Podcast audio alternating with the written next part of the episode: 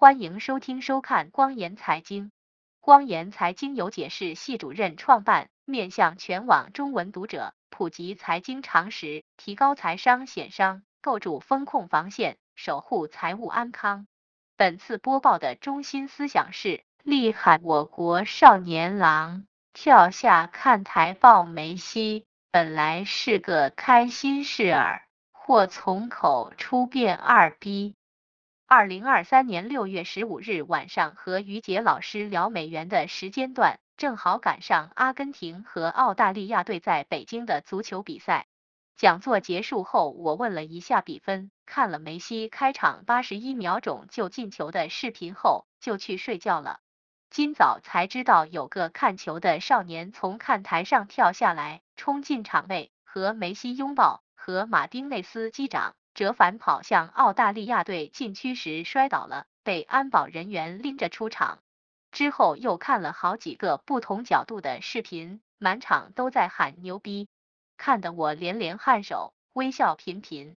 不过接下来又看了一个视频，是这个少年在看台上被球迷簇拥着合影，还有一个是他坐在看台过道上接受记者的采访。并通过一个叫什么几把齐哥的，貌似是个体育记者或网红的自媒体号发出去了。少年在接受采访时说：“我觉得安保太屎了。”一句话让我的感觉完全变了。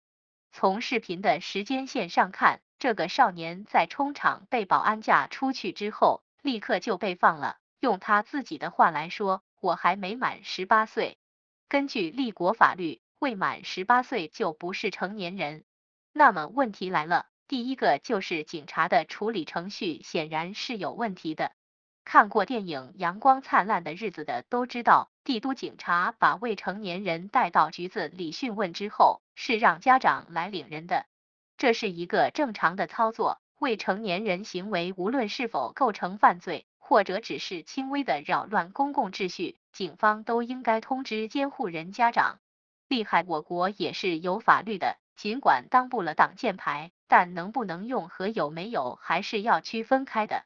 冲场仪式到底在立国法律框架下算多大，我不知道。不过警察在知道他是未成年人后，立刻就放了，让他能够重返看台。这个操作显然是非常不专业的。专业的做法应该是通知监护人来领人，口头训诫。我想应该不需要拒绝悔过，形成书面文件后，让监护人带走，并不得返回本场比赛赛场。如果这样操作了，也就没有后来接受采访的事儿了。警方对此事的处理显然是二逼上头了。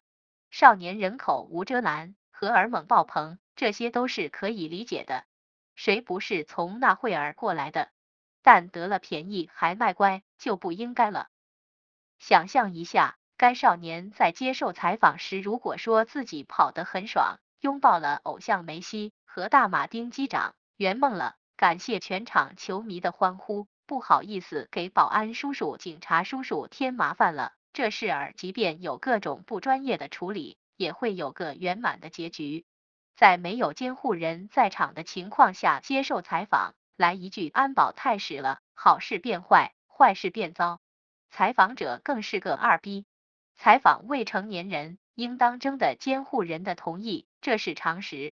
在没有监护人在场的情况下，接受采访的未成年人如果说了不当的话，采访者心里至少应该有点儿逼数，想一下播出后会对包括这个少年在内的攸关各方有什么影响，而不是为了抢流量博眼球火速发稿。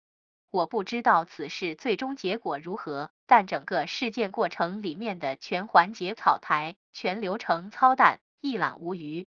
时刻提醒你，再厉害我国，即便是能给众人带来短暂欢乐的事件，其基本面也是彻头彻尾具有立国特色的二逼。本次播报就到这里，感谢您的收听收看，欢迎对本栏目进行收藏、点赞。转发等一系列骚操作，同时也欢迎您订阅光言财经邮件组，订阅地址为光言财经四个字的汉语拼音全拼加上点儿康姆。